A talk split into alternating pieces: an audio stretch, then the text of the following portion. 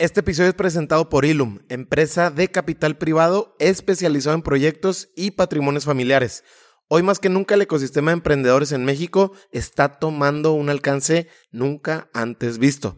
Ilum es el aliado que puede ayudarte desde el desarrollo de la idea hasta inversión de capital para seguir creciendo de una manera exponencial.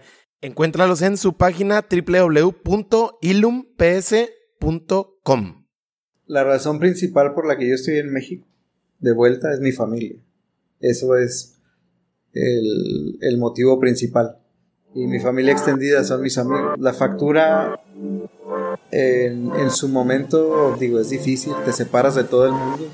Y yo siempre he sido alguien que trata de ver lo bueno de.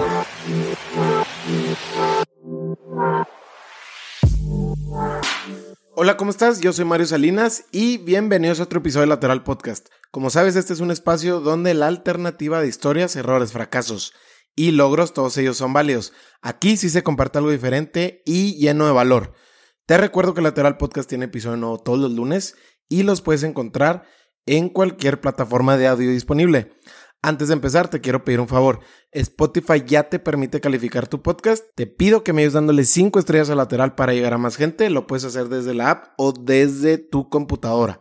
El día de hoy estoy entrevistando a Alberto Arbizu. Alberto lo puedes encontrar directamente en su cuenta de LinkedIn. Alberto, después de culminar sus estudios en ingeniería, trabajó para Ford Motor Company. Unos años más tarde estudió la maestría en administración en Harvard. También ha sido asistente de profesor invitado en el MIT y recientemente colaboró para el Instituto de Investigación Mirai, laboratorio especializado en el desarrollo de tecnologías emergentes, esto en la ciudad de Osaka, en Japón. Actualmente Alberto es el director de la Escuela de Negocios del Tecnológico de Monterrey en Chihuahua. Hoy con Alberto platiqué sobre el sueño de estudiar en Harvard, qué es la innovación disruptiva, la responsabilidad de conectar con las nuevas generaciones y cómo medir tu vida entre muchos temas más. En este episodio hablamos mucho de propósito desde un sentido práctico, lo cual le agradezco muchísimo a mi invitado. Te dejo con esta entrevista con Alberto Arbizu. Alberto, ¿cómo estás? Bienvenido a Lateral. Muchas gracias por invitarme. Oye, pues fuiste bien puntual a la cita y lo cual te lo agradezco. La verdad es que en tu caso, teniendo tanta experiencia en el extranjero, hay muchos caminos que, que podemos tomar. Eres músico, y como buen músico, pues todos romantizan algún género de música. Eh, entiendo que para ti, pues, el bolero es uno de tus géneros favoritos. Y hoy en día, no sé qué tanto tú en tus pláticas amenas, informales con tus amigos, sobre todo en la música, se llegan a, lo mejor hasta enfrascar en hablar de los nuevos, de estos nuevos géneros que están tomando una relevancia nunca antes vista. Estoy hablando del regional mexicano. Para ti hoy en día, volviendo al, bolero, ¿cómo hoy en día a tu edad, sí. cómo te conecta eso que te da escuchar un buen bolero? Bueno, eh, el bolero es uno de... A mí me gusta mucho toda la música, tengo que, decirlo. El bolero es uno de los géneros que a mí me gustó y, tuve oportunidad de tocar. O sea, además de disfrutarlo, viví un poco de, de tocarlo. Entonces, si dices bolero, si dices trova yucateca, si dices eh, música romántica, creo que es de la, de la música que además de disfrutar y gustarme, me permitió vivirla, me permitió experimentar algo que ahorita no sé si siga pasando o no, pero llevar serenatas, eh, ejecutarla, andar ahí a las 2 o 3 de la, de la mañana. Entonces, ahorita te diría, disfruto las, la melodía, disfruto la, la ejecución, creo que es una música que no va a pasar de moda y que dentro de muchas cosas me gusta porque en mi experiencia une, une a la familia también. Puedes juntar con tíos, con primos, sobrinos y, y al final te une. Esa es mi experiencia de familia. Oye, tú en tu casa lo fomentas en este oído que a lo mejor también quisieras que, que tus hijos eh, tengan, así como el buen oído que me dicen que tienes, también lo fomentas de, a lo mejor, y no nada más, ya lo dijiste, no nada más bolero, sino eh, otros géneros, digámoslo así, clásicos, por así decirlo, a lo mejor en el consumo del, del mexicano, eh, también lo haces así como para inculcar a tus hijos. Sí, sí, sí, este, ellos escuchan o sea, yo siempre pienso que mi algoritmo en Spotify se puede volver loco, ¿no? Porque ahorita estás escuchando un requiem de Mozart y luego mañana estás escuchando, eh, ahorita me, me, ha dado por escuchar música de Brasil, Paula Fernández es una de las... ¿Bossa Nova o...? No, fíjate que en Brasil se ha dado, sí, Bossa Nova me gusta, lo hemos tocado, pero también eh, hay versiones más pop, más rock, más... Eh, incluso country, ¿no? El country en Brasil ha, dejado alguna huella que, que, me ha tocado escuchar y, y, yo lo escucho en la casa, lo escucho con mis hijos. Eh, creo que traen algo, algo de oído musical. Oye, entiendo que, que estás estudiando portugués. también se debe a lo mismo, empujar una cosa con la otra, de consumir. Sí, el, el, portugués estuvo bien, bien interesante. Me acaban de hacer la pregunta hace poco. Yo traigo la idea de aprender un idioma distinto. Eh, y, estaba entre francés, italiano y portugués. Y realmente lo que, lo que inclinó la balanza al portugués fue que hace, hace no mucho tiempo me hablaron para ver si podía dar un curso en Brasil. Y, y al final no terminaron, no se terminó dando porque yo no hablaba el portugués. Y dije, bueno, creo que eso fue lo que, que inclinó la balanza. Es un tema es un lenguaje, entiendo, ochenta y tantos por ciento de similitud. Entonces se me hace, ahí, ahí lo voy comprendiendo poco a poquito. Y todavía no me atrevo a hablarlo, pero, pero me gusta, me gusta. Oye, Alberto, eh, tú decides irte a las grandes ligas y estamos hablando de cuando te vas a estudiar a Harvard, eh, lo que hablamos ahorita antes de entrar al aire, que, que es administración, entiendes, management. De entrada, de entrada a entrada, me gustaría saber cuál era realmente esa gasolina y ese motivante para dejar la seguridad de un empleo y un empleo que al menos de este lado para mí sonaba bien, bastante bien, eh, que te podía cubrir muchas necesidades y tenía alguna clase de proyección 5 o 10 años, ¿no? Hacia adelante. Sí. ¿Qué, ¿Qué es lo que entiendes ahorita que, que era para ti ese motivante para pues irte a una de las universidades con más prestigio, con más renombre, eh, pues ahora sí que del mundo. Eh, la respuesta es, sencilla. Yo trabajé en Ford, fue mi primer trabajo y creo que lo sigo diciendo, fue mi mejor, es mi mejor escuela hasta ahorita. Se lo sigo diciendo a mis amigos. Y estando en Ford, llegó un punto, fíjate, que, que reflexioné y dije, si yo no sé inglés, no voy a avanzar más. Entonces la razón por la que yo me voy a Boston no es por la universidad, sino por aprender inglés. Y, y estando allá es donde se empieza a dar lo otro. En realidad mi motivación principal era aprender un segundo idioma, volver y, aspirar a mejores puestos en, en la empresa, ¿no? Eh, la, la, empresa fue muy noble, eh, me, no esperaba ni lo solicité y alguno de los gerentes, grandes líderes, muchos, no quisiera a lo mejor digo nombres, pero no quisiera omitir porque yo creo que toda la gente que yo conocí en Ford fueron grandes maestros. Pero me dijeron, ve y si no funciona, tienes un permiso de seis meses. Eso me, puso como una red de, de protección. Sí, te dio oxígeno, ¿no? Me dio, sí, dije, bueno, si algo no funcionara, eh, me devuelvo, ¿no? Pero no, afortunadamente creo que eso, ser inquieto me, me caracteriza y, y no solamente se logró el tema del inglés, sino que también de tanto que me movía por allá, eh, alguna vez conocí una persona que me habló de programas de, de, maestría, donde pues me fueron enganchando y a mí me, me di cuenta que me gusta estudiar, me di cuenta que me gusta aprender de las industrias, de las empresas y ahí fue donde se fue, donde sin pensarlo, sin planearlo, se fue, se fue concretando algo que ahora dije, no, no era un sueño, pero, pero qué padre que sucedió.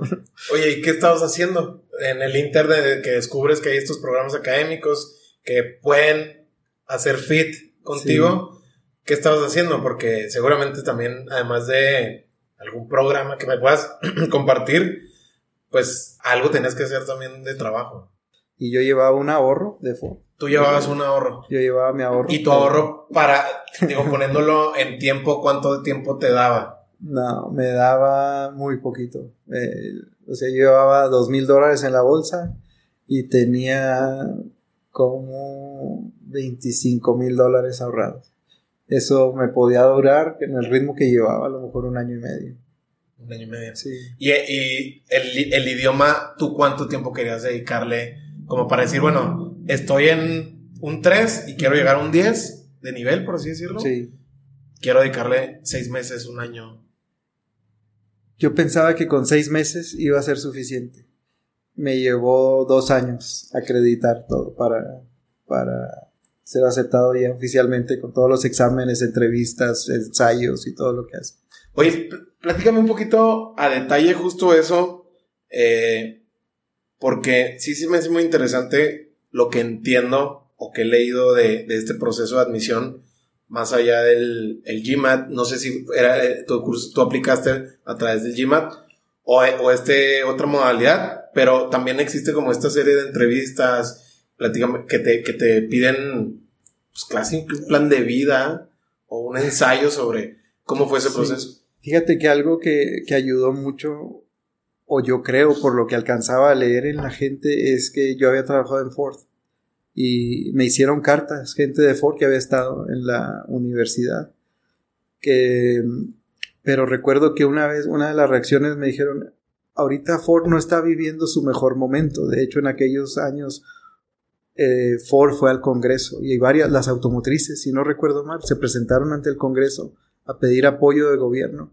Ford entre ellas, el sindicato de entre ellas.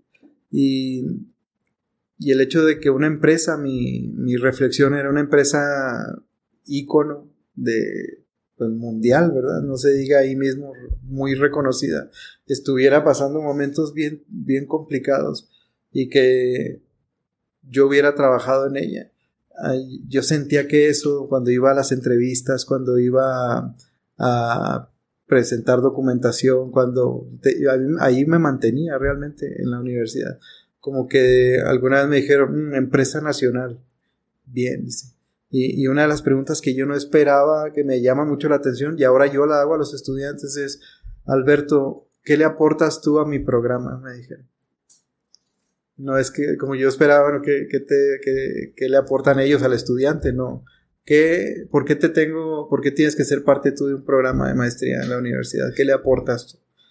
Y yo le dije, bueno, pues los cinco años de experiencia, que yo creo que le pueden aportar mucho, sobre todo cuando vas a hablar de manufactura en, en un espacio que ya no necesariamente era tan manufacturero. Ford acababa de cerrar, si no recuerdo mal, como 17 plantas automotrices y estaba, como tú lo sabes, ¿no? 2007, 2008, 2009. Fue un momento muy complicado para, para la industria automotriz. Oye, y ese, ese, en ese assessment que tienes, no sé si también a ti te pasó que te preguntaban sobre un poquito de, de reflexiones más sobre tu plan de vida, qué es lo que querías hacer en 5, 10, 15, 20 años para alguien de, de tus tempranos 20. Digo, son preguntas que a lo mejor no siempre se hacen. Quisiera saber en tu caso cómo las absorbes y cómo las manejas como para decir, bueno, a esto pareciera que, que es lo que quiero hacer con, con, con este, con este conocimiento que voy a absorber. Sí, yo creo que en ese momento lo que te pasa por la cabeza es, yo nunca lo pensé que pudiera ser parte de una universidad que yo solamente había visto en la tele. Y había algunas pel- películas que, que a mí me han marcado de cierta manera. Una de ellas se llama With Honors. Eh, creo que es una película del 93, 94. Y es un estudiante de la Universidad de Harvard que está muy enfocado en graduarse con honores. No sé si la has visto. Casi creo que no. Y me llama la atención porque la cuento un poco aquí, ¿no? O sea, mientras él está haciendo su tesis, eh, su computadora se descompone, una computadora antigua ahora, y, y lo primero que se le ocurre a él es imprimir lo que lleva de su tesis. Y cuando va en camino a sacarle copias, creo, para no perder lo que ya tiene impreso, se le cae, se le va por una alcantarilla y cae eh, dentro de la universidad y cae en manos de un pordiosero. El pordiosero empieza a negociar. Le dice, tú me das algo y yo te doy una hoja de tu tesis.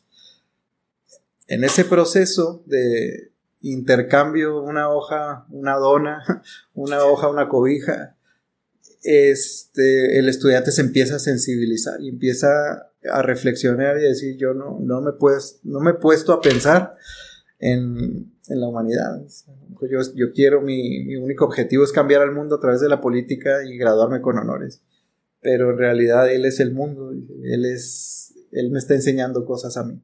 Es lo que yo alcanzaba a leer, ¿no?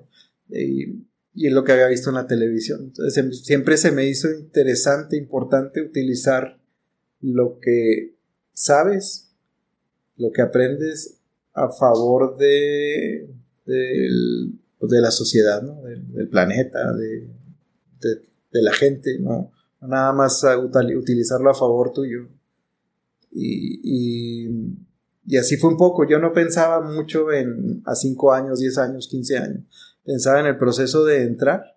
Conocía la universidad poco y, me fue enganchando el, el ambiente académico de, que yo siento que, que distingue a una ciudad como lo es Boston eh, y Cambridge, que están divididas por un río.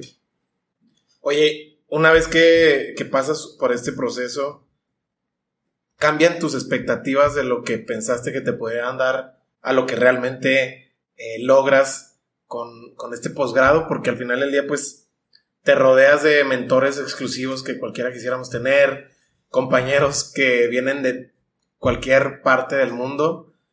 Y eso también te da como que una ventaja respecto a otro posgrado de otra universidad, porque ahí están pasando muchas cosas y muchas de esas cosas definen el rumbo de economías completas, ¿no? Entonces, eh, siento yo que al final del día la conversación es muy relevante. Si se habla de política, es relevante esa clase de conversaciones porque de ahí surgen muchas iniciativas. A lo mejor el núcleo de la idea, de la idea, ahí surgió en esa clase de, espacios. Para ti, ¿cómo cambia esto, esto que, está pasando por tu cabeza? Decir, bueno, yo, yo vengo a obtener esto y qué es lo que pasa cuando, cuando terminas. Cuando termino la, la maestría bueno, fueron momentos bien, bien interesantes, muy retadores, diría yo. Lo único que yo tenía claro desde que fui para allá es que yo me quería devolver a México. Eso siempre lo tuve. ¿Nunca te cambió esa...? No, eso no, eso jamás. Eh, eso siempre lo tuve claro y, y, hasta ahorita sé que hice lo que, lo que era correcto. Lo que sí cambió en mis planes eran dos cosas. Uno, el plan era ir, estudiar, trabajar allá, hacer un poco de ahorro. De hecho, en mi cabeza era ahorrar y comprar una casa y ya devolverme. Yo no contaba con dos cosas muy interesantes. Una, y si lo pensaba, dije, bueno, si algo se me puede salir de las manos es que pasara una crisis en Estados Unidos. Eh, yo no tenía, pero dije, bueno, eso tengo que tomar ese riesgo. Puede pasar, poco probable, pensaba, y pasó.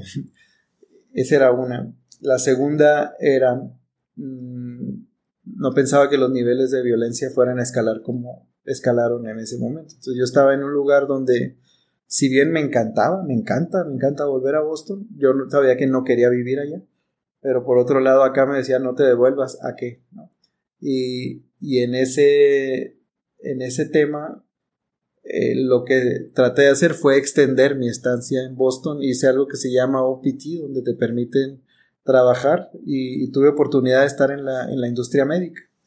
Muy cerquita del estadio de los Patriotas, exactamente según Google Maps, a seis minutos. Hay una ciudad que se llama Mansfield, enseguida está Foxborough, y ahí tuve oportunidad de hacer, eh, eh, digamos que es como internship, prácticas o trabajo, ¿no? Al final hacía el trabajo de ingeniería de, calidad para el área de nuevos productos. Oye, médicos. esa, esa coyuntura entre un 2008 que allá estaba una crisis de una burbuja hipotecaria que, todo el mundo recordamos. Sí. Y toda, toda esta etapa muy densa de violencia en México. ¿Dónde quedabas tú respecto a tu identidad? De decir, bueno, o sea, soy más mexicano que el himno, pero ya quiero estar allá. ahorita no se puede, sigo acá. Eh, ¿Cuál era como tu plan B en caso que a lo mejor se extendiera tu estadía en, en Boston? Sí, mi plan B era sí quedarme allá, ¿no? Extender un poco más hasta que la situación se tranquilizara. Cuando se empezó a poner así interesante, lo, lo que dije, bueno, en mi cabeza la lógica era así, la universidad me trajo aquí. Yo decía, la universidad me va, yo sé que la universidad me va a salvar de este momento tan incierto, ¿no? Entonces yo me devolví a la universidad. Es decir, no a estudiar, pero dije, voy a empezar a conocer gente en la universidad, voy a tratar de, de hacer, ampliar mi red de contactos. Y conocí a la, me integré a la Harvard University Mexican Association of Students, UMA. UMAS, si, lo lees, ¿no?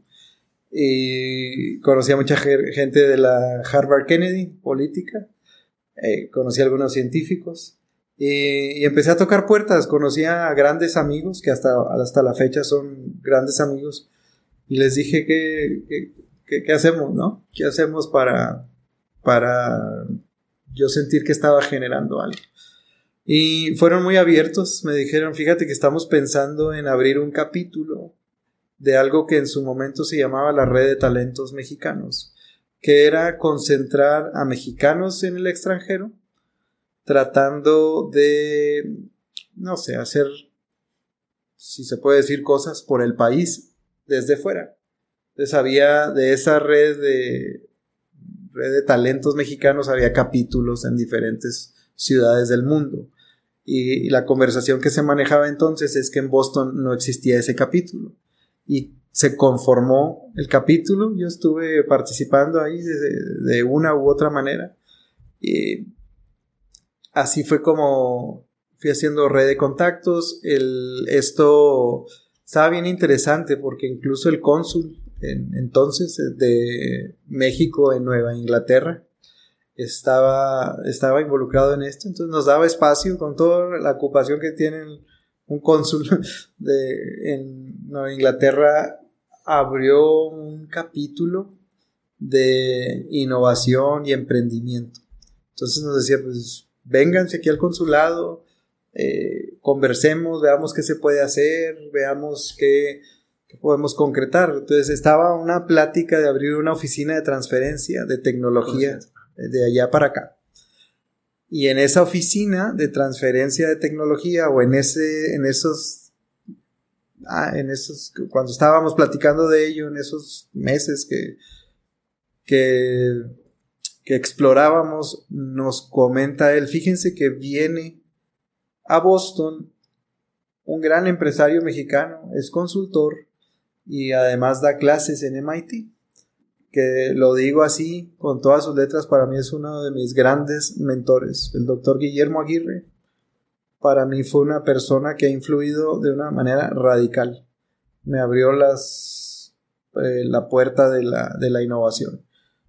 Me abrió, no sé, conocí el antes y el después del diseño de producto. A ver, antes de, antes de continuar, ¿crees que pudiéramos elaborar un poquito más ese impacto y ese aprendizaje para la gente que nos está viendo? Sí, sí, sí. Guillermo Aguirre es un, es un diseñador natural, un ingeniero natural, un innovador natural de, la Ciudad de México, entiendo. Y, profesor del MIT. Iba, tenía un programa que imparte o impartía todos los eneros para la maestría en Design Management de, de ahí del MIT. Y cuando el cónsul nos dice va a venir Guillermo Aguirre, pues me gustaría que lo vieran para que le expusieran el tema de la oficina de transferencia. Logramos tener una cita con él, nos sentamos, platicamos. Una persona que tú sabes que es brillante desde que la ves, muy ameno, conector. Y, y al final nos dice, miren, nos dio las razones por las que en ese momento, en teoría, no se podía, eh, desde su perspectiva, abrir una oficina de tecnología pero de cierta manera yo sentí que, se abrió un canal de comunicación. Él supo que yo era de Chihuahua, eh, él tenía operación en Chihuahua, tenía actividad en Chihuahua con, como consultor. Como que se abrió el canal de decir, oye, ¿qué pasaría si tú te, si te devuelves a México? A lo mejor habría una opción de, de que, que hiciéramos algo juntos, ¿no? Y yo me quedé con eso, ahí es donde dije, bueno, yo voy a volver a México. Y si no es por Chihuahua, yo me tengo que devolver. Y si Chihuahua está caliente, pues ¿qué pasaría si yo me devolviera a la Ciudad de México? Como para empezar el camino de regreso. Claro, claro, trazarlo. Sí, y, y efectivamente me dio una oportunidad, yo creo que fue un año donde un antes y un después. Yo nunca había pensado siquiera en el diseño de un producto. Ahorita yo veo todo y, y lo veo, cómo veo sí, sí, sí, cómo, cómo se elaboró, qué resuelve, qué soluciona. Eh, todo, todo, todo, una bolsa, un micrófono. O sea, yo estoy, gracias a, que entré a ese mundo del, del diseño de producto. Y ahí fue otra etapa donde estuve cerca del, yo digo que las mentes más brillantes del país, que yo he conocido, fácilmente te puedo decir que yo las conocí ahí. Y es de familia, es de familia. Yo los admiro muchísimo. En aspectos técnicos, ¿qué fue lo que le pudiste extraer también al doctor? Eh, así, digo, ahorita que, hablas como él natamente o naturalmente es ingeniero, innovador, diseñador. ¿Qué, en qué te pudo cambiar también tu perspectiva de cómo trabajar respecto al diseño o consultoría o lo que tú me puedas compartir? Sí, varias cosas. Primero, y conecto con lo que yo reflexioné en Boston muchos años. En Boston yo reflexionaba lo siguiente, y, y para contestar tu pregunta. Decía, en México hay mucho talento, hay mucha creatividad, y lo que siento que falta es acercarle sistemas para que la gente brinque de la manufactura al diseño, de la, a la generación de ideas, a los desarrollos tecnológicos. Esa era mi lógica cuando estudiaba en Boston. Ok. ¿De acuerdo? Cuando yo llego a México y a mí me dicen aquí se diseña, aquí se conocen los principios del diseño, aquí se sabe cómo resolver, cómo innovar se abrió ese tercio que a mí me faltaba. Yo conocía el segundo tercio, que era la manufactura, y el tercer tercio, que es la venta. Pero el mundo ese ideal donde alguien creativo puede desarrollarse, lo conocí ahí. Entonces dije, estos son los principios que siento que se le tienen que inyectar ya a un país. Piensa en un Chihuahua. Chihuahua está, es experto en manufactura lo hacemos bien y, hay mucha gente viviendo de ello y es, es, grande, la manufactura es maravillosa, es, ha dado muchos grandes momentos. Sí se hace diseño, pero no al nivel que yo pienso que puede lograrse. Eh, todavía, creo que todavía podemos pensar en... Por eso creo que mi, mi visión de apoyar el emprendimiento y de transmitir esos principios de diseño a gente que no son diseñadores, que piensen a ver cómo se soluciona desde la raíz, desde lo que piensa un usuario, desde lo que necesita alguien, para ver si se puede transformar en un producto rentable. Oye, y respecto a eso que mencionas sobre la creatividad y, y esta necesidad de ir brincando y tener una transición, ¿Qué factores crees que son los que se tienen que poner en ecosistemas a lo mejor más regionales, no hablando de ciudades como México, Guadalajara, sino puntualmente de casa, para que eso suceda? Porque también yo entiendo un tema de timing, ¿no? O sea, la manufactura pues tiene criterios desde principios japoneses, ¿no? Como, como se sabe en los libros, pero esto lo empezamos a traer porque empezó acá con nuestros vecinos. Y ahora que viene la creatividad de a poquito, pero ¿qué factores a lo mejor hay que poner en la mesa como para acelerar un poquito más? Porque también creo que desde la academia hay una, una gran necesidad para que eso suceda, ¿no? Sí, bueno, lo primero que creo que hay que hacer es informar a la gente que hay algo que se llama emprender, a los jóvenes. Hay que decirlo, no yo lo aprendía en, en la maestría, ¿no? Supe eh, tuve mentores muy queridos, el profesor Gordon, uno de ellos, y me dijo, ¿se puede emprender? Yo, yo ya iba de 25 hacia arriba, ¿no? Y es donde yo dije, bueno, sí es verdad, o sea, qué, qué fascinante es lo que este señor me dice, qué fascinante es que en un sobre amarillo, esos que conoce uno, diga, aquí está lo que yo en tres meses, con lo que en tres meses hice 6 millones de dólares. Dice, qué, interesante. Y, tú lo puedes pensar también. Eso creo que es, algo que hay que ir a decirlo. Tú puedes emprender. Lo tenemos que hacer desde, desde niños, desde chiquitos. Eh, a muchos nos, nos dijeron, ¿quieres dinero? Trabaja. Haz algo, trabaja. Y a muchos les dicen, ¿quieres dinero? Emprende. Desde chiquitos, ¿no? Entonces, como que el mensaje que tenemos que ir dando es, hay algo que se llama emprender y hay que saber hacerlo. Existe y hay que saber hacerlo. Eh, lo otro que creo que hay que hacer, y, yo he estado insistiendo, es la gente que emprende, creo que es bueno que sepa de muchas cosas. Si tú, y a ver si, si, si, si conectas conmigo. Si tú lees una biografía, un, un memoir de Phil Knight, creador de Nike. Shoe Dog. ¿qué te dice? Yo, yo, leí mucho de humanidades, ¿no? de arte, de cultura, de deportes. Creo que, creo que hay que estar muy informados de, muchos temas, historia del arte, eh, algún cuadro. Eh, creo que, no sabes cuándo vas a estar firmando un cuadro, millón, un, perdón, un negocio importante, hablando de deportes o de, de geografía, ¿no? No lo sabes. creo que hay que saber mucho porque no por ser el gran lector, sino porque entre más información tienes, lo dice incluso neurocientíficos de Stanford enfocados a la creatividad y el emprendimiento, entre más información tienes, más creativo te vuelves, más, más, más, más hilos de dónde conectar. Entiendo el punto de, ser generalista, que es algo que se entiende muy bien en, este mundo de emprender, al menos yo así considero que, que decidí volverme para, para entender que no soy un especialista, sino un, o sea, soy, sé, sé de cosas, mas no voy a ser un especialista. Y habrá cosas donde yo me sienta más cómodo, Como en mi caso es el área de comunicación o de marketing o el área comercial. Sí. Es donde yo me siento más cómodo, pero sé que sí es muy bueno saber de finanzas, temas fiscales, eh, desarrollo de producto, servicio, etc., ¿no?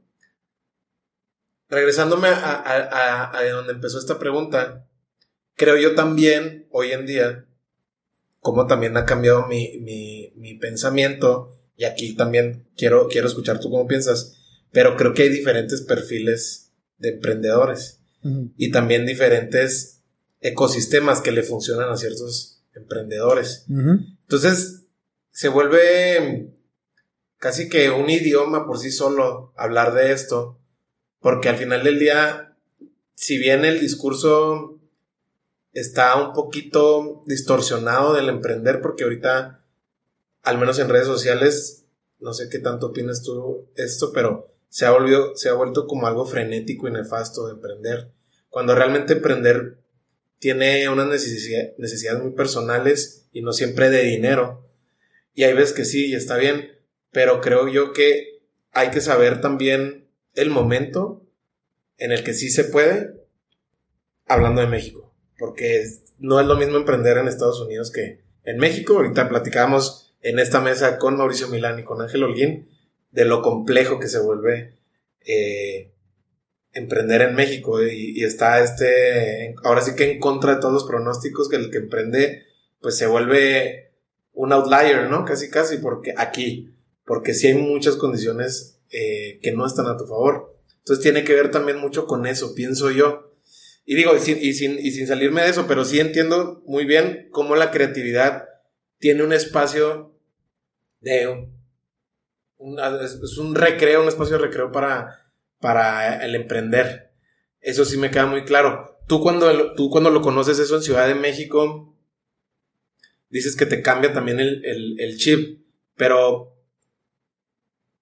llegas todavía con esta bandera de que soy egresado de Harvard, eh, seguramente, y, no sé aquí qué tanto te pase, pero pues sí, sí te toman en cuenta cuando dices que eres egresado en Harvard, por obvias razones, y después ya tu capacidad da, da, da esa comprobación, pero ¿tienes algún choque como cultural respecto a lo que estás viendo en Boston? con todos estos mentores top de cualquier industria que tú me digas a venir a Ciudad de México donde venías también bajo, bajo el equipo del doctor, pero pues también te toca ya también desarrollar como que tu propia creatividad. Sí, choques culturales sí, sí, sí que los hubo, ¿no? Eh, el primero que me llamó la atención, hablando así muy general, es que cuando decías que eras en la Ciudad de México, cuando decías que eras del norte, opuesto a lo que siempre pensó uno que hay que cuidarse, como que se hacían un poquito hacia como un si costado. armado. Como, ¿no? sí, sí, sí. Eh, entonces para mí era muy, muy interesante subirme a los taxis. Entonces no había Uber y me encantaba platicar con, con taxistas. Choque cultural, hablando en el aspecto más general. En el aspecto de negocios, de innovación, me llamó mucho la atención. Y es una de las razones o de las conclusiones que me hizo pensar, tengo que moverme un nivel hacia abajo. Es por eso estoy en una universidad. Es porque cuando yo empezaba a rebotar las ideas de creatividad, de innovación, con los dueños de las empresas, la reacción no necesariamente era la misma que yo tenía cuando lo veía eh, con empresas en Estados Unidos, ¿no? Empecé a ver que, no digo que sea mala o buena, pero la respuesta no es la misma cuando tú pides un, te, te contratan como consultor y te dicen, oye, mm, ayúdame. Una de las cosas que tú dices, pues préstame un estado financiero, ¿no?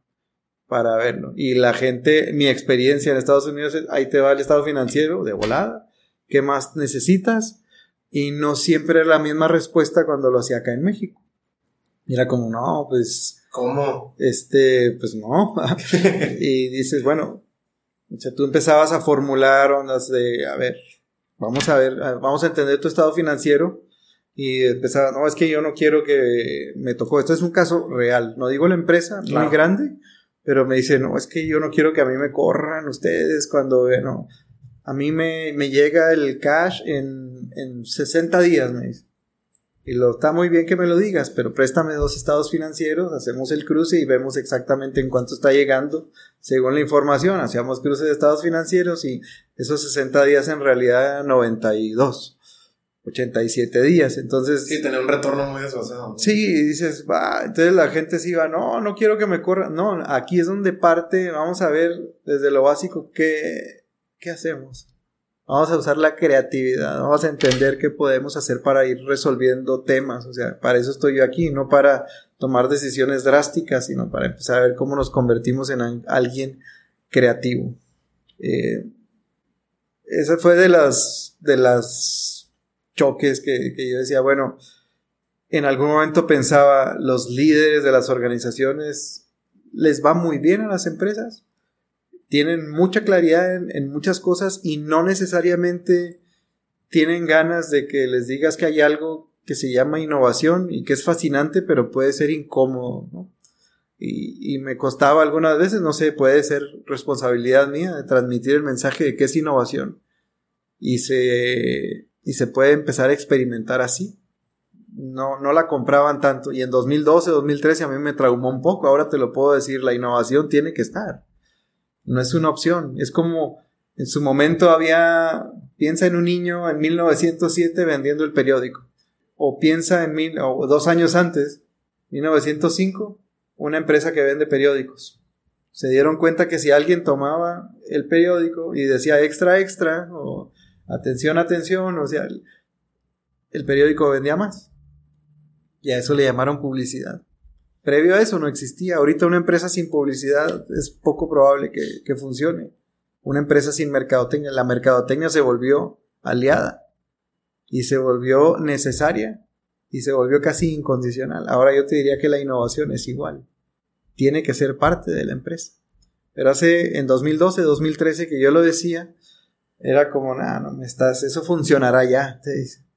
Entonces, para mí eso fue un choque cultural y choque de negocios. ¿Por qué? Porque, pues primero para eso te contratan, para que me digas qué es innovación y cómo, y cómo la ejecutamos. Y seguramente te volviste un experto, ¿no? En ese, en ese puente o en, esa, en ese túnel de explicar lo que realmente, cómo se ve la innovación en un trabajo a lo mejor de consultoría, porque también es cierto que siento que la innovación tiene como, no sé, tiene como este, para mí este, esta carga de que es algo muy disruptor, que te va a volver en algo que no eres y que es muy caro. Eso lo, yo lo siento en la, en la imaginación. Si tú ahorita me dices, bueno, mira, a lo mejor hablando de lo que estamos haciendo nosotros, esto es donde puedes innovar, esto, o sea, ya ahí lo entiendo como que más aterrizado. No sé si qué tanto te volviste en un experto de decir, bueno, ok, este cuate de esta industria, hablemos X ejemplo, pero que le vas a decir más, a lo mejor vamos a quitar la palabra innovación de la mesa para que primero no se asuste y luego ya después lo vamos integrando sin que a lo mejor se dé cuenta de inicio y luego ya, oye, es que esto, esto que estamos haciendo estamos innovando. Ah, ok, ya, así me siento. Sí, sí, sí. Mira, eh, alguna vez me dijeron, bueno, tratábamos de usar la metodología del caso, ¿no? Que caracterizó a la universidad y, con la cual yo aprendí. Y realmente te da panoramas bien interesantes. Entonces me dice, bueno, pero yo soy una empresa tal, me decía. ¿Y tú crees que con ese caso que estamos viendo, era un caso de Home Depot, una pregunta muy interesante, la reflexión era genuina.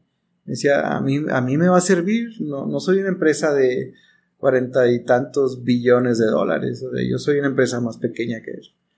Y, se me hacía muy buena la pregunta y le decía, mira, ¿qué dice el caso? ¿Qué pasó? Se enfocó en tres cosas. Y eso que le dije, te lo digo a ti en este momento, Mario.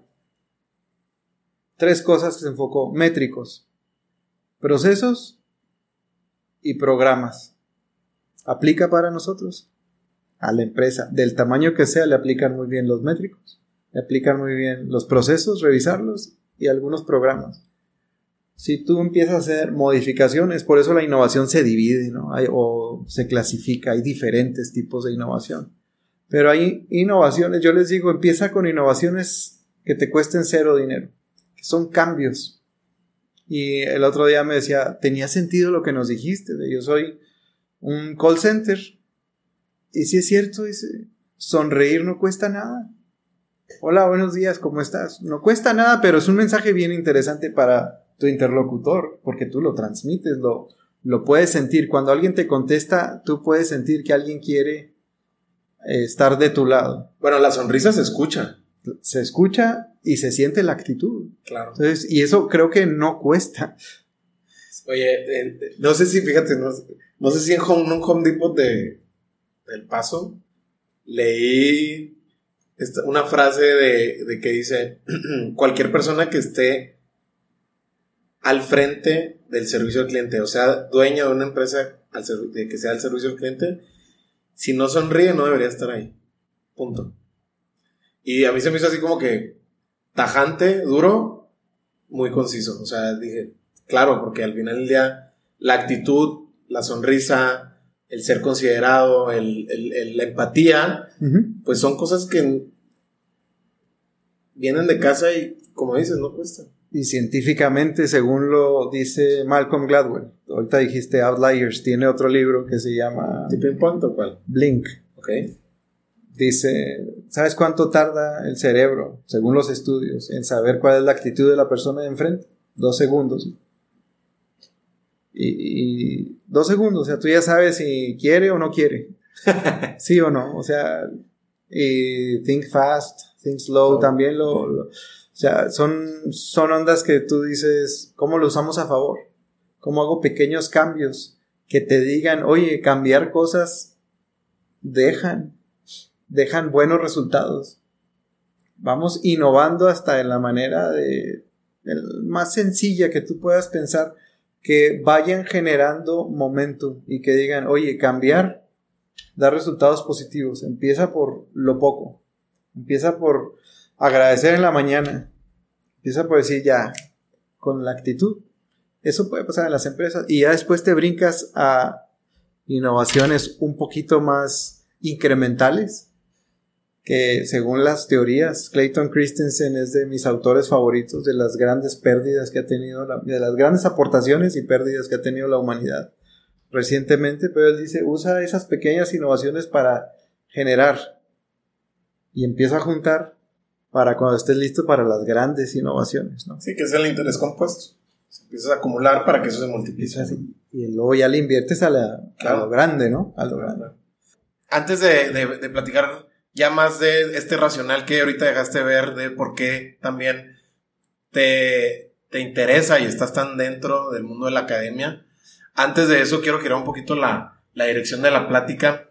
Algo que compartes tú y muchos de mis invitados es esta experiencia internacional que han tenido, ¿no? Entonces, están en Japón, España, Estados Unidos, seguramente algunos otros eh, lugares que, ahorita se me están escapando, pero eh, quiero ponerle aquí atención y quiero también saber tu punto de vista porque no es algo que, al menos yo, que soy un consumidor voraz de esta clase de contenido, que es por eso que también yo lo hago, eh, no se habla de esta factura que existe del precio que hay que pagar cuando te alejas de tu familia y de tus amistades. Eh, ahorita lo platicaba con tu gente en el término de cómo te definían muy rápido, así como mencionas, eh, sobre esta calidad de buen amigo. y eso habla de muchas cosas. Pero creo que también tú como buen amigo que eres, pues te nutres de esas buenas relaciones. ¿Cómo fue para ti esa factura o en qué se convirtió? Digo, ya tienes eh, algunos años viviendo acá, pero en esta ausencia de, no estar, ¿cómo es para ti entender esa factura que, que pienso yo que la mayoría de las veces sí existe? Es la razón principal por la que yo estoy en México de vuelta es mi familia. Eso es el, el motivo principal y mi familia extendida son mis amigos. La factura en, su momento, digo, es difícil, te separas de todo el mundo. Y yo siempre he sido alguien que trata de ver lo bueno de esto que estoy viviendo en este momento, porque es, que, es lo bueno que puedo rescatar. Te lo pongo así, en la pandemia yo fui feliz porque estaba enseguida de mis hijos, todo el día, y de mi esposa todo el día. Yo dije, ¿qué voy a extrañar cuando la pandemia termine? Y, ahorita te lo digo, o sea, yo extrañé no estar con mi familia. ¿Qué dije cuando me voy a, Boston? Pues voy a extrañarlo, sí, seguramente lo voy a extrañar. Pero ¿qué es lo bueno? Yo pensé, voy a volver. Y, la cercanía la tuve que mantener. Eh, a costa, había tarjetitas para hacer llamadas de dos horas y luego se te agotaba la ficha. Eh, no te podría... ¿Qué hacía cuando venía? Había que dar una repasada y ver a todos los amigos, a todos los colegas. Eh, cuesta, cuando tienes ahora amigos que, que están fuera y vienes, sabes lo, lo, complicado que puede ser tratar de hacer agendas para, para venir en Navidad y el 23 ver a alguien, 24 en la mañana a alguien, luego la familia, el 25 en la...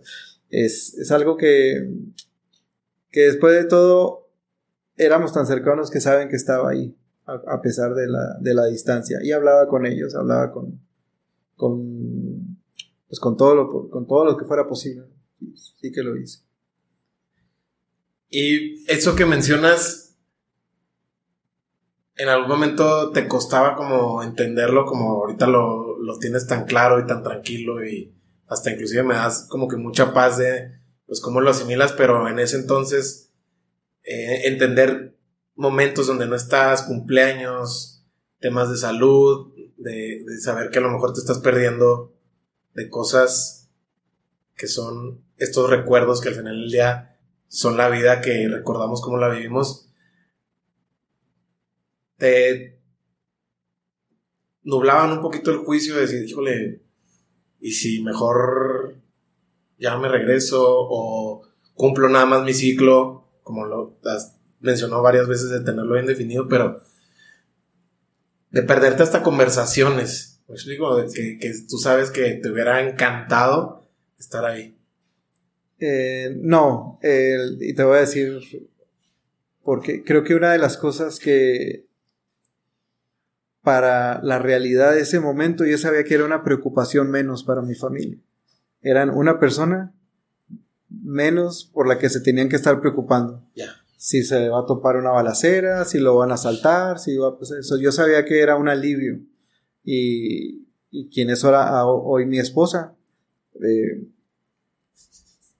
que de hecho me casé, en cuanto me fui para Boston, me casé, o sea, mi esposa y yo vivimos juntos desde que, que me fui a Boston.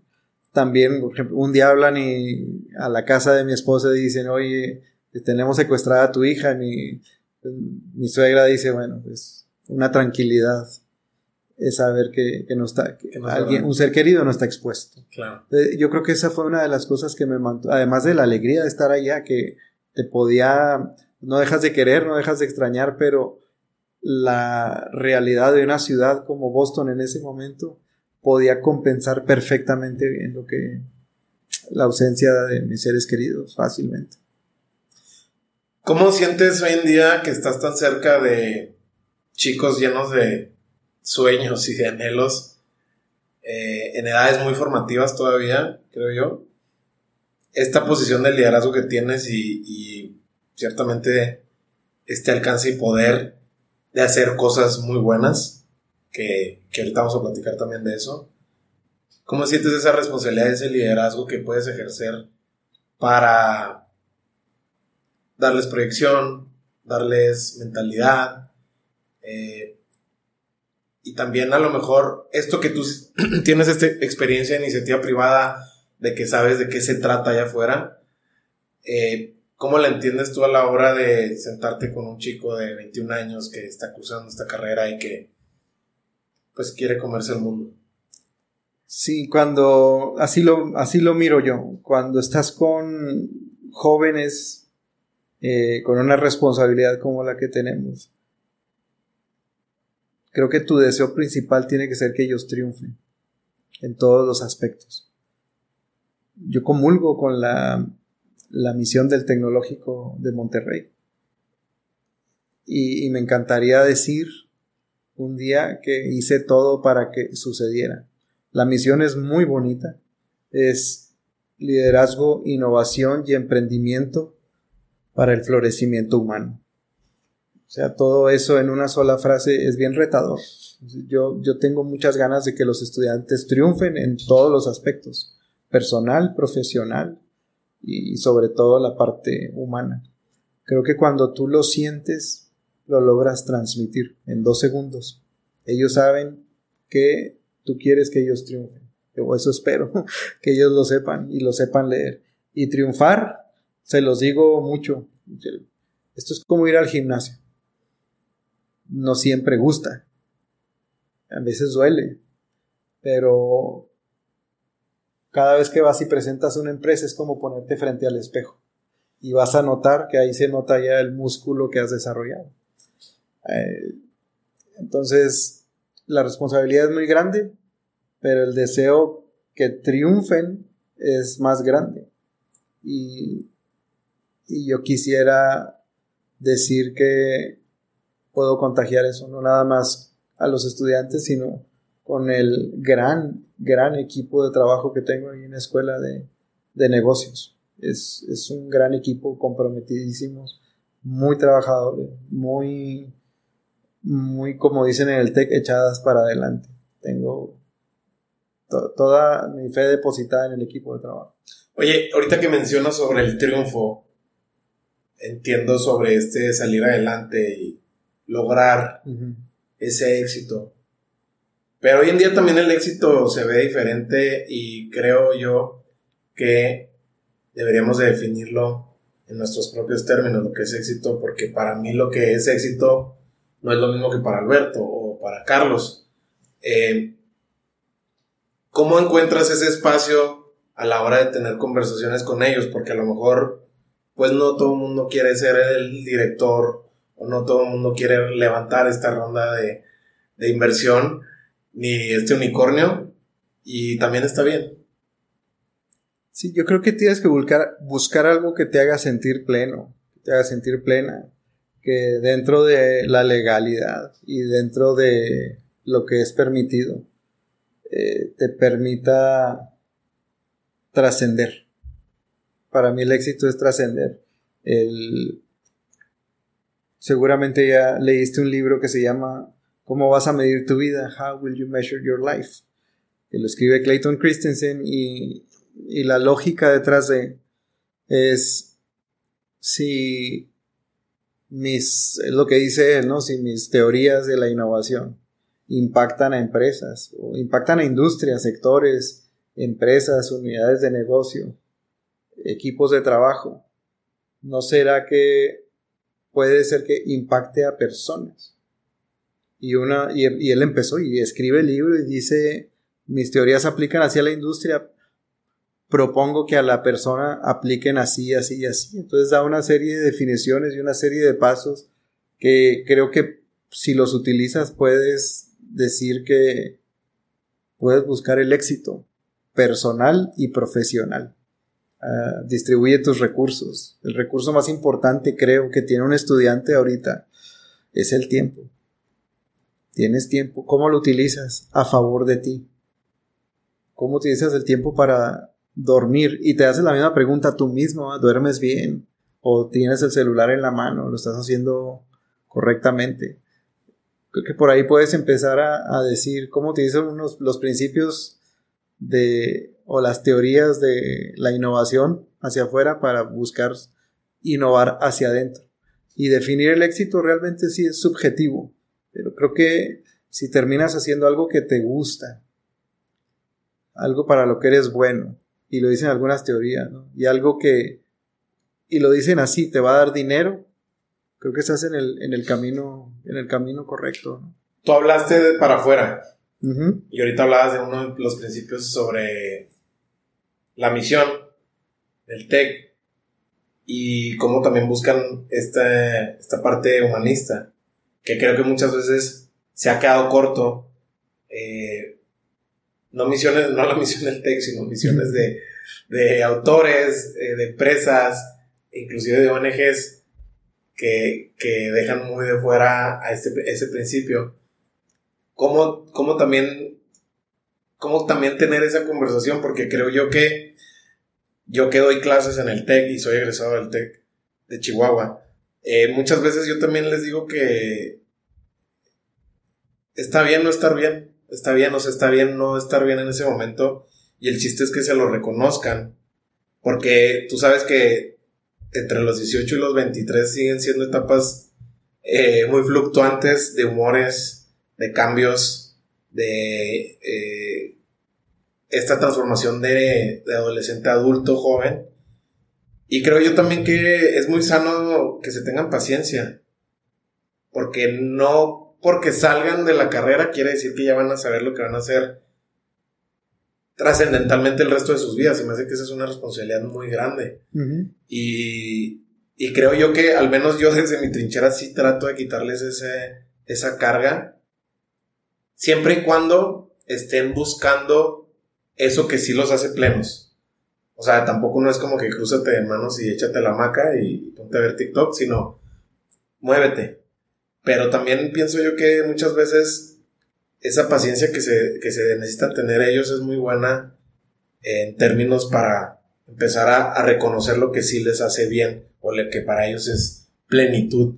También en lo personal, ¿no? O sea, porque estamos como que seguimos muy programados a, a esto, a, a este cumplir de la sociedad y muchas veces en la escuela pues también estás así, muchas veces pienso yo.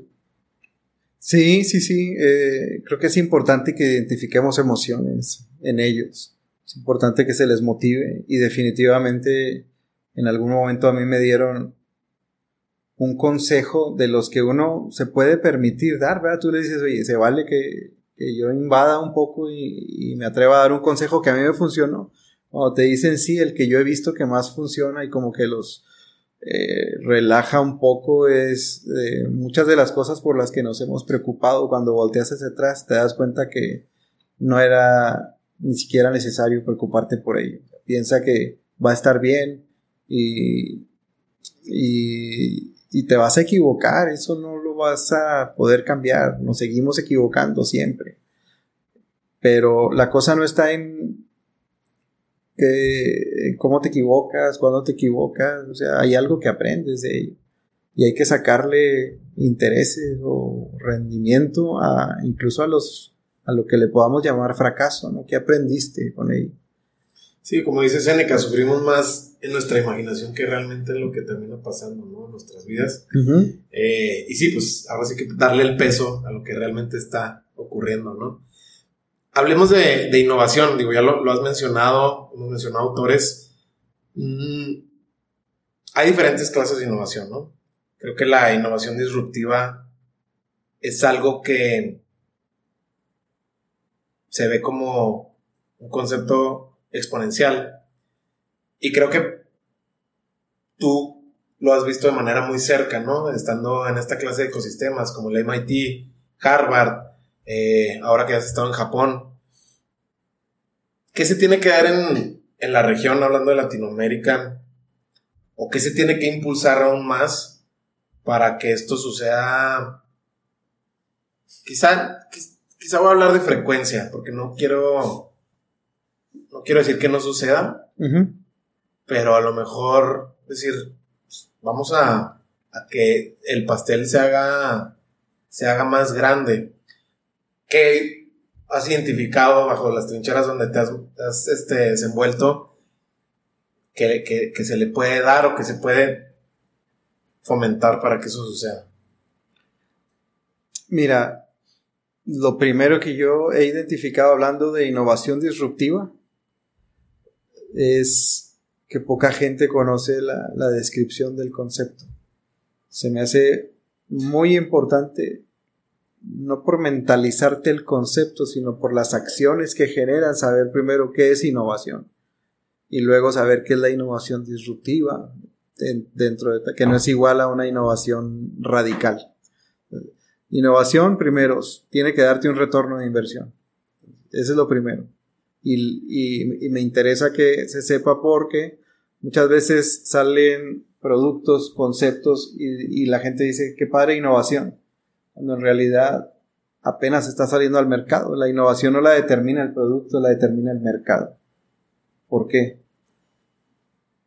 Muy sencillo, si tu propuesta se consume y tú recuperas y excedes lo que invertiste, entonces estás hablando de que hubo, fue un producto innovador. Ahorita yo espero que le preguntes a cualquiera de mis estudiantes, pues se lo hago, este producto salió ayer, lo hace Samsung, es una tableta que se desdobla y tal y tal y tal y tal. ¿Es innovación? Te van a decir no sabemos. ¿Por qué? Porque hay que ver cuánto vende, ¿no? Si salió ayer, pues no ha vendido mucho, a menos de que haya sido algo tan viral como un video de, de alguien que menciona que factura, ¿no? 50 millones de, a lo mejor ahí puedes decir, cumplió el, recorrido. Ahora, si a eso le añades la parte de la disrupción, para ser disruptivo lo que tienes que hacer y lo definen con una línea punteada muy, muy sencilla, es estar muy atentos a qué necesitan los públicos. El concepto de disrupción. En 2000, fíjate, de las, de las lecturas que a mí me han dicho deberías de estudiar un doctorado es que yo, eh, me ha tocado llegar a conclusiones, quizá mucha gente lo ha hecho, pero a mí me emociona también haberlo hecho, que después me entero que, que, autores reconocidos como un Clayton Christensen lo mencionan también. Y yo llegué por un lado y luego autores grandes llegan a la misma explicación.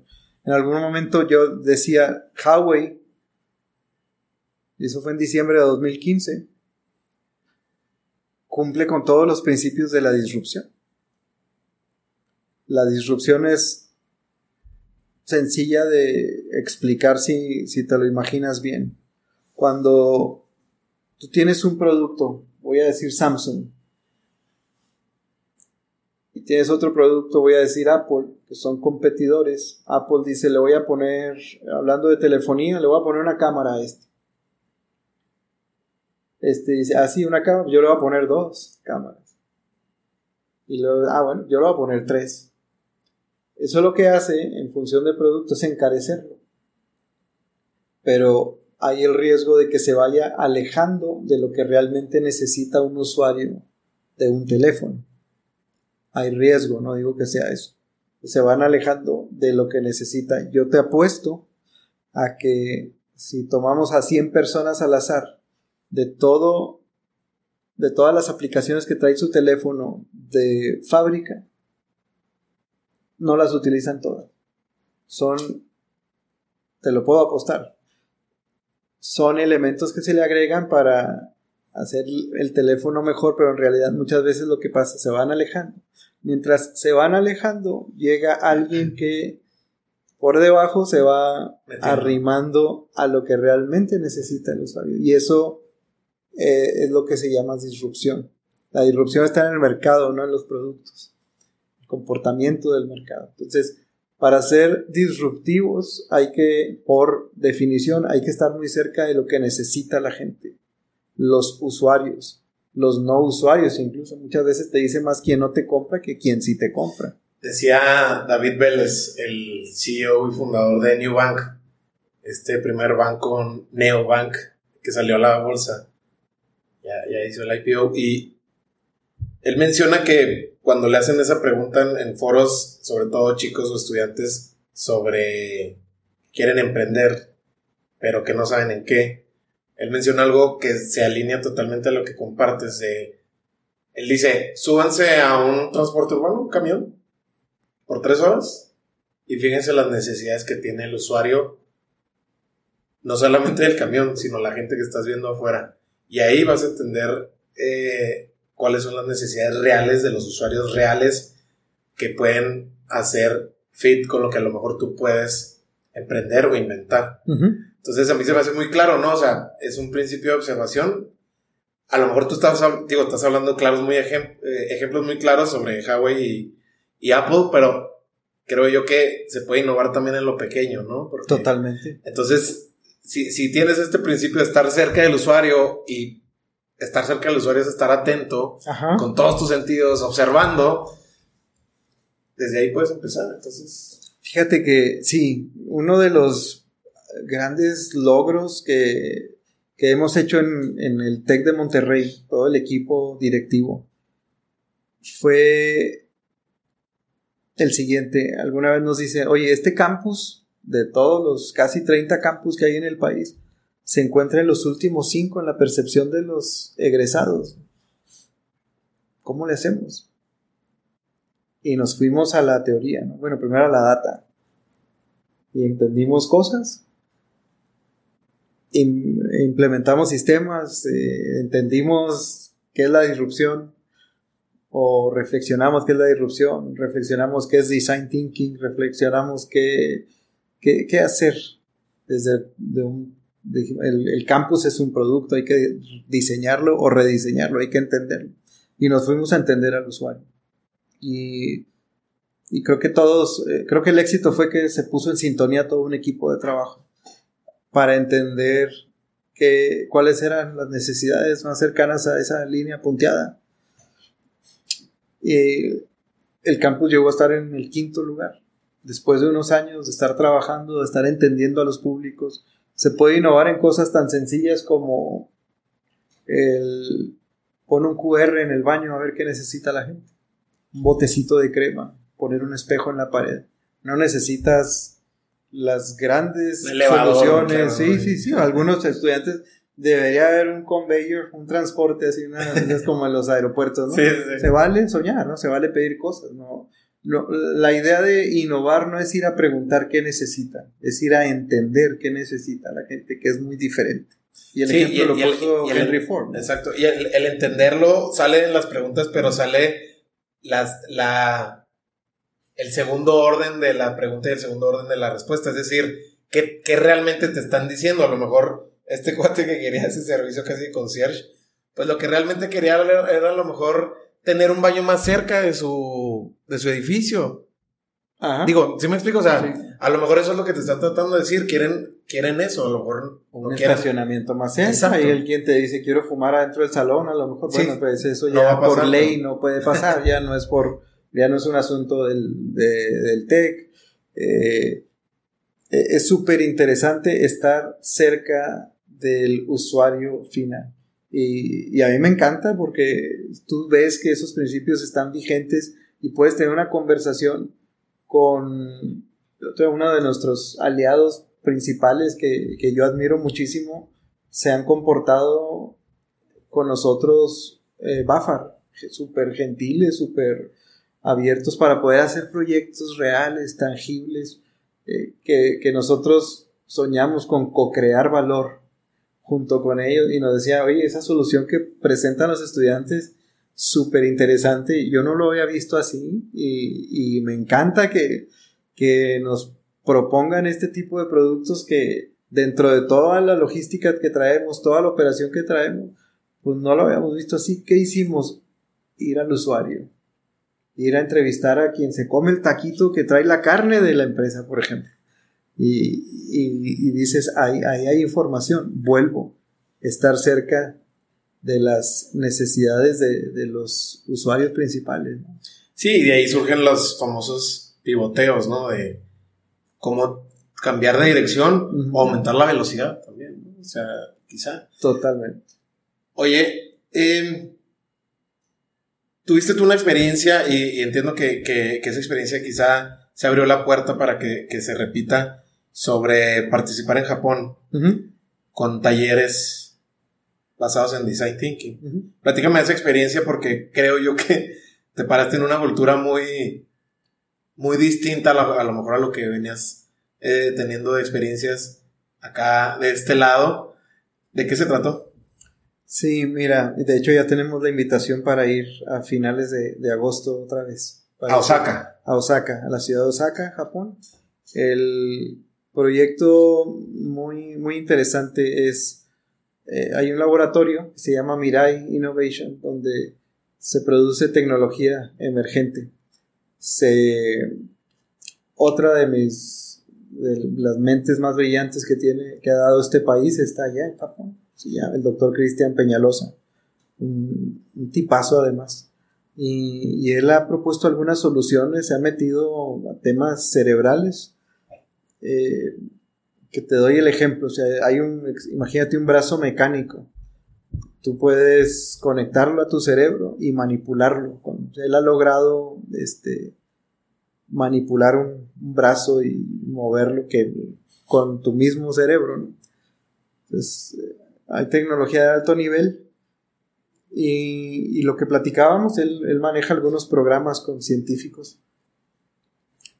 Platicábamos es qué pasaría si el científico tiene una dosis de principios de, de design thinking para mi propuesta era darles elementos que no solo les ayuden para su estancia en los laboratorios, sino para el resto de, sus vidas. En algún momento trabajan con grandes proyectos que por, por temas de NDA no, los liberas, pero están interesantísimos. Hablas de, de ondas espaciales, temas este, pues de alto nivel en Japón. para que a ti te pongan un laboratorio en Japón, tiene que haber cierto un nivel muy, muy interesante.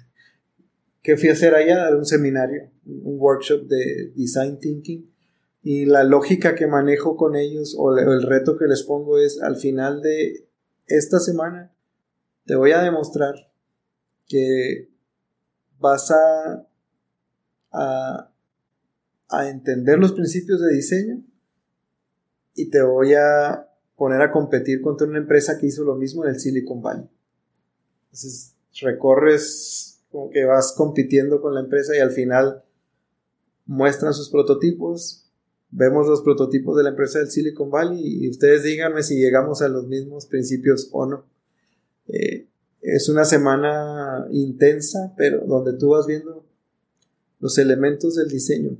El, que yo, yo lo he visto mucho el design thinking, pero sigo, te lo digo, me sigo considerando un una persona que está aprendiendo todavía.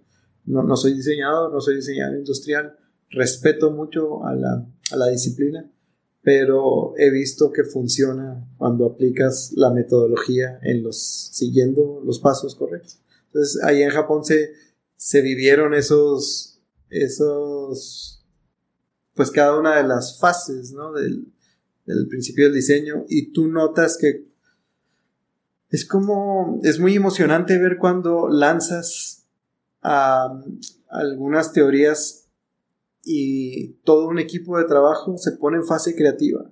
Es impresionante lo que sale de ahí. Impresionante. Tema, yo siempre lo he hecho cientos de veces y siempre aprendes algo nuevo. Tú como, como líder del, del proyecto, aprendes cosas nuevas de los estudiantes.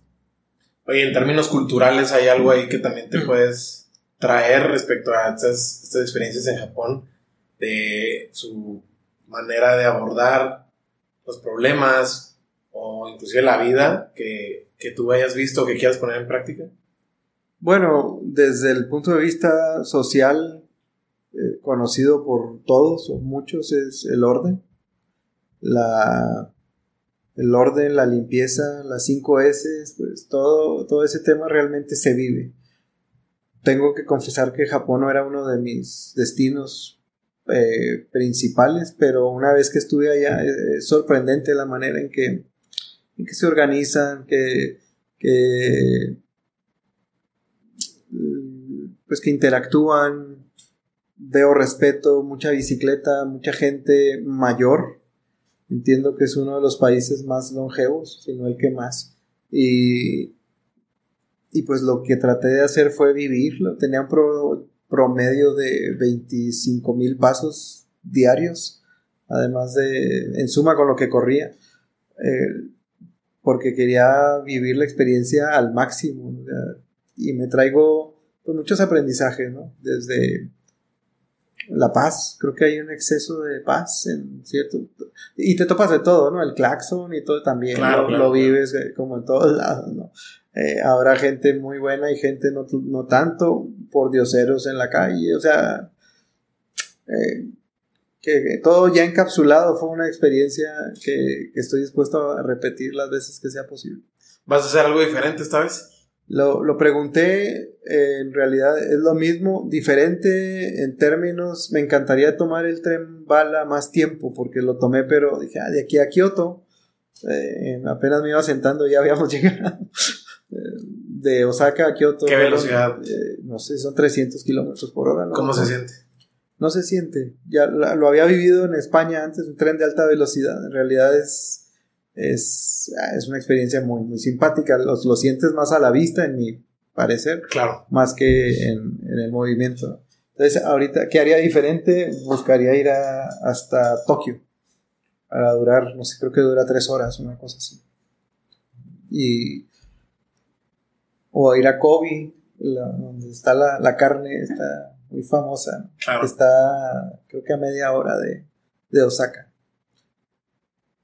esta clase de metodologías, eh, y hablando puntualmente de design thinking, que le, le has puesto mucha atención y la has desarrollado de una manera extraordinaria, ¿crees que se acomoden a ciertos perfiles a la hora, por ejemplo, poniéndolo, regresándonos al tema de emprendedores? ¿Crees que funcionen en algún perfil de emprendedor? ¿O es la metodología una metodología que se puede volver hasta versátil en el sentido que aplican muchos perfiles. Mira, una de las sugerencias que, que yo aprendí con metodologías de innovación, no de diseño, es que tienes que saber adaptarte a los perfiles que existen. Entonces, la pregunta o la invitación que yo hago a los emprendedores es que tú sepas qué tipo de personalidad existe y que sepas adaptarla en algún momento. De los cinco pasos que tiene la, metodología de Design Thinking, para mí lo más importante que muestro el primer día es que la ideación está en la mitad. Para que tú seas creativo tiene que haber pasado dos pasos previos. Y esos pasos previos son información, obtener muchos datos y luego ordenarlos. Y una vez que dices e identificas cuáles son las necesidades de usuarios principales, entonces sí te pones creativo. Entonces el paso uno es muy retador, incluso para los que hemos hecho o seguido la metodología. Cuando te dicen, a ver, este campus está en este momento necesitamos que, que, encuentren las razones y los motivos y luego se pongan creativos. Ese, esa parte misteriosa asusta. Es la, la, hablando de personalidades, tiene que aplicar para todo tipo de persona que sepa adaptarse a los diferentes tipos de personalidad. Oye, em, ahorita mencionabas de, tu afición por, correr. Sé que, ahorita te estás preparando para un próximo 21K muy sonado acá en Chihuahua, que tiene mucha tradición. ¿Qué pasa por tu cabeza cuando estás corriendo? Eh, yo también he tenido mis, mis rachas de meterme maratones, medios maratones, y para mí es ciertamente terapéutico estar conmigo mismo y, y te das cuenta de la clase de relación que tienes contigo mismo, por cierto. Bueno, en mi caso. Sí. ¿Cómo, cómo es para ti dedicarle una hora, una hora y media, hacer distancias de 10, desde 5, 10, 15 kilómetros? ¿Cómo la pasas tú contigo mismo? Yo súper bien, me encanta, me encanta correr y, y sí dosifico, o sea, digo, bueno, hoy tocan, eh, me gusta experimentar, soy un, no te diría científico, pero sí me gusta experimentar metodologías hasta para correr. Y, y, lo que ahorita me estoy enfocando en reducir las pulsaciones por minuto. ¿Cómo es eso? Sí, el corazón tiene, tiene ciertas palpitaciones por minuto. No soy médico, pero lo que he leído es un, promedio normal es que tu corazón lata 60, 60 veces por minuto. ¿no? ¿Qué es la frecuencia cardíaca? La frecuencia cardíaca. Eh, que, te, lo da el reloj que traes ahí. Sí, sí me lo da el reloj, y, pero yo uso además un pulsómetro. Ok. ¿Es más exacta? Según los expertos, dicen, recomiendan más este que, que, que, el pulso, que el reloj de, de muñeca, ¿no? Y mi intención es que cuando corra mi, mi corazón no, no, no, escale tantas pulsaciones por minuto, la frecuencia cardíaca no suba a, a lo que la ciencia dice dependiendo tu edad, tus pulsaciones tienen que elevarse a, tanto, ¿no? Entonces, hay, algunas, algunas, pues reglas o algunas eh, indicaciones que te dicen, mira, algunos dicen 220 menos, menos tu edad, esa es una manera de, tener referencia, ¿no? De cuánto debes, no te pases de esas pulsaciones. Y, yo lo que me di cuenta en el primer 21K que, que corrí es que sin sentirme muy agitado, mis pulsaciones ya iban muy, muy elevadas. Entonces dije, no, la próxima yo no puedo estar metiéndole tanta carga al corazón. Si tu pregunta es cómo te platicas, qué te dices, bueno, una de ellas es saber cómo va el corazón. Y la otra sí la utilizo para ver, dependiendo de cuánto tiempo voy a correr, digo, en esta, eh, en esta hora que voy a correr, voy a diseñar el próximo, eh, la clase que voy a dar más tarde, voy a, voy a ordenar el curso que estoy dando a la empresa. Ahorita estoy trabajando con una empresa muy importante. Eh, entonces digo, bueno, ¿cómo va a ser? Entonces lo utilizo para, para ir pensando, para ir creando. ¿Qué se me ocurre para estrategia de la, de la escuela de negocios? ¿Con quién quiero hacer alianzas? Voy, voy ahí echándome porras y, y diciendo, ¿por qué no? ¿Por qué no? Sí, sí, sí es una buena plática después de ese 21K, ¿quieres, ¿quieres ir por el maratón? No estoy. Primero quiero asegurar que el 21 siguiente, que es en octubre 8, logro mantener las pulsaciones en la zona 3. Okay. Ya de ahí pensaré si, si me voy por un maratón. Oye, em, quiero cerrar con la siguiente pregunta y aquí a lo mejor apelo a tu sentido creativo, sobre todo tu imaginación. ¿Cómo te gustaría ¿Cómo te gustaría hoy en día, eh, o cómo te imaginas que te gustaría que fuera el último día de tu vida?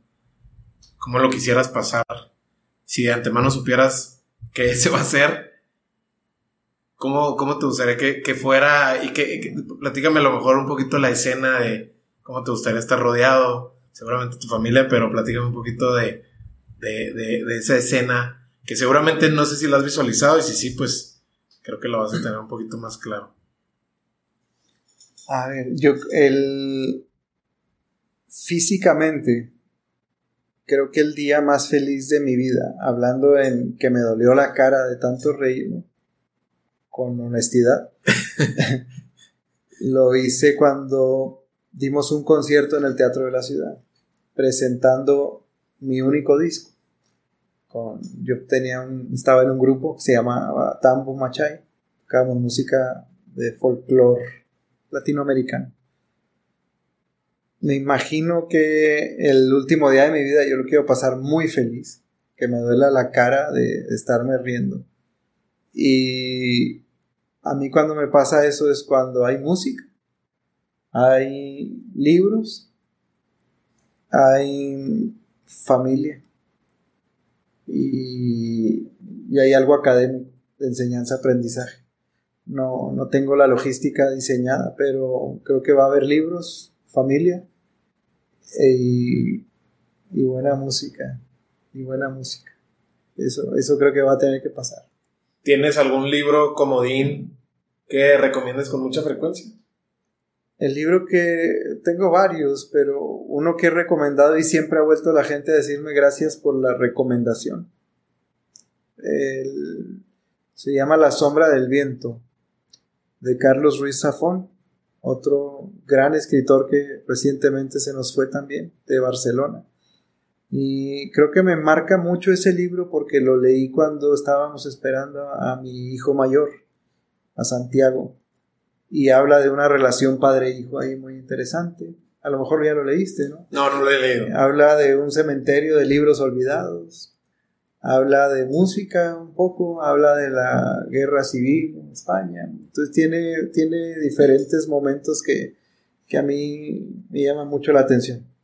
No sé si sea libro comodín, es el, es el único libro, creo, que he leído dos veces y sobre todo porque tiene un personaje que me hace mucho reír, Fermín Romero de Torres, y porque es, creo que el único libro donde yo he experimentado todos los sentidos, y más que los sentidos, emociones, incluyendo el miedo, el miedo. Sí, no, no los sentidos, he sentido miedo. Hay una escena donde aparece el diablo y y creo que dejé de leer y volteé así hacia atrás a la, ventana a ver si apagaste todas las apagaste prendiste todas las luces de la casa. a ver si eh, creo que ese ese sería un libro que a mí me ha marcado mucho me ha gustado. Oye ya para cerrar platícame cuáles son los proyectos ya mencionaste que estás en Japón pronto eh, algún otro proyecto que te emocione mucho personal profesional eh, que nos puedas platicar eh mi sueño ideal ahorita mismo sería, y lo estoy tratando de conectar por diferentes eh, partes, pero tengo seis o siete años siguiendo una metodología de innovación que nace en un lugar que se llama el Global Innovation Management Institute, del cual soy parte como, según me dicen ellos, embajador en México.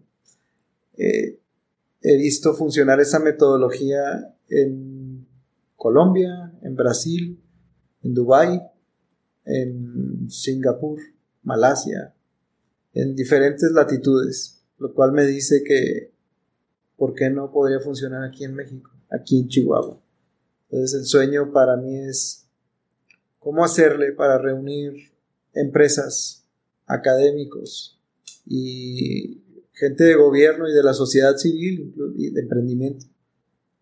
Traérnosla e inyectarla en los diferentes niveles de, de, la, de la industria en Chihuahua y verla funcionar como sé que funciona en otros lados. Ese es para mí es un proyecto que quisiera que sucediera pronto. He estado en conversaciones ya con gente de gobierno, con, con académicos y con, con, diferentes actores que creo que podemos hacer que, que eso funcione.